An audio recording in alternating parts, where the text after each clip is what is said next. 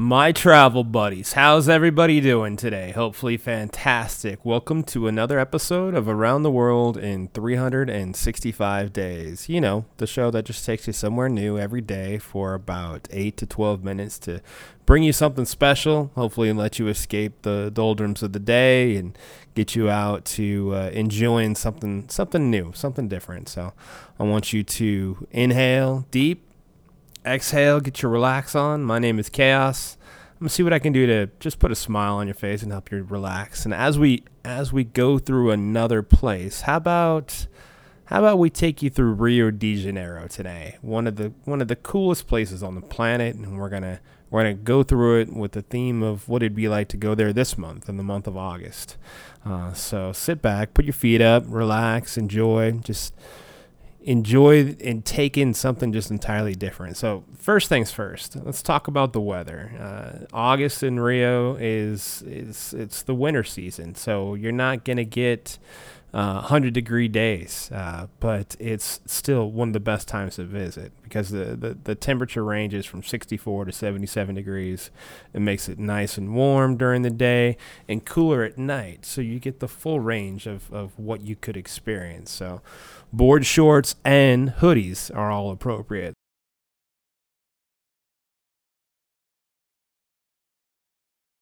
One of the highlights and one of the reasons you want to visit Rio in the month of August. I know the weather is not in total beach weather, but it is beach weather. But why you want to be there in August is there's a carnival like festival. They call it Parintins. So it's the Folklore Festival. It's celebrated late August. Uh, it's, it's it showcases the rich cultural traditions of Brazil with vibrant costumes, music. Of course, there's dance, there's drink. But attending the festival is a must for anybody who wants to experience what the culture is really like and, and the feeling of it.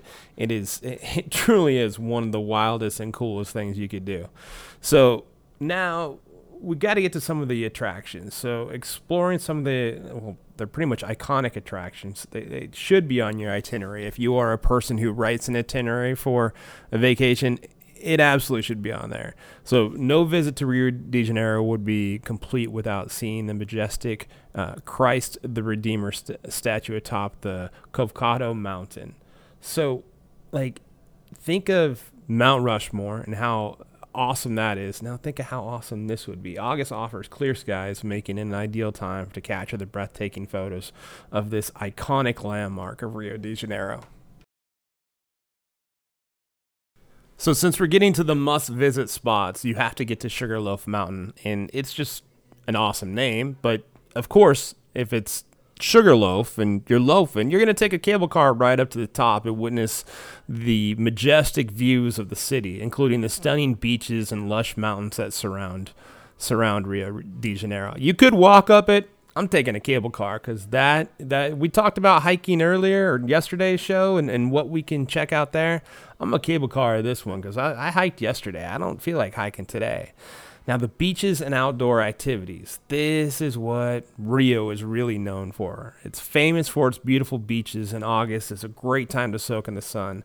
Copacabana Beach. I mean, there have been songs, multiple songs written just about this beach. It's one of the most popular beaches in the world, offering golden sands, crystal clear waters, a vibrant beach culture. Don't miss the chance to try to soak up some beachside uh, margaritas, you know, anything that you want. Uh, Caipirinhas, which is uh, Brazil's national cocktail.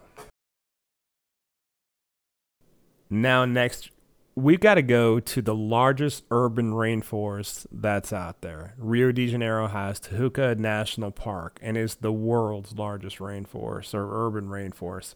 You can hike through the lush trails, spot unique wildlife, enjoy breathtaking views of the city below. Remember to pack comfortable shoes, uh, insect repellent, like we talked before, you want to have sunscreen, you want to have a hat, you want to have as much as you can to protect yourself, and ju- but just enjoy the experience. Thank goodness we took the cable car up because now we're doing some hiking. So before we wrap up, let's discuss some safety tips for traveling to Rio de Janeiro.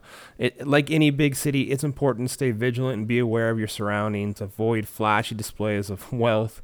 Keep your belongings secure. I say it a lot. I know it seems kind of silly, but like just warm ups, you know, for, for guys that pockets with zippers in them. Uh, it's it's something that I mean, easy to get bumped into, easy to get pickpocketed. We've had plenty of friends who've uh, talked to us on, on, this show and and are uh, reached out and uh, in regards to the show pickpocketed in many of these major cities.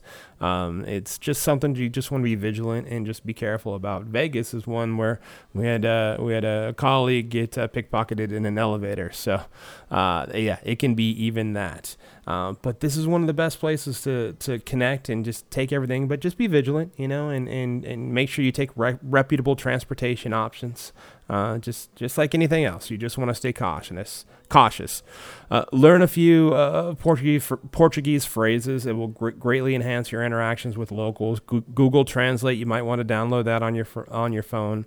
Uh, Brazilians are known for their warmth and hospitality, so embrace the local culture and connect with the people, uh, and you'll have an authentic experience. So, hopefully today we've taken you through one of the best places, one of the best beaches, and like we said, Copacabana Beach. It's just amazing, uh, and there's there's so much to see, so much to do. Like it is an uninhibited city as far as uh, the people go. So just enjoy the atmosphere and enjoy the time, and hopefully, hopefully you've enjoyed this experience with us. Thank you for being our vacation buddy on Around the World in 365 Days, hosted by me, Chaos. I am also the host of the Swipe Wrong podcast. The show is produced by Jay Pelham. He is the host of Pelham Place and Pelham Place Daily. Please check out all the shows. We're on all the formats that you can possibly come up with. Like, follow, subscribe, share with friends, leave us a message on how we're doing, and come back. We'll be here every day to take you away from the escape that is your everyday world, the virtual vacation that we will bring to you. Thank you for being our vacation buddy. We'll see you tomorrow.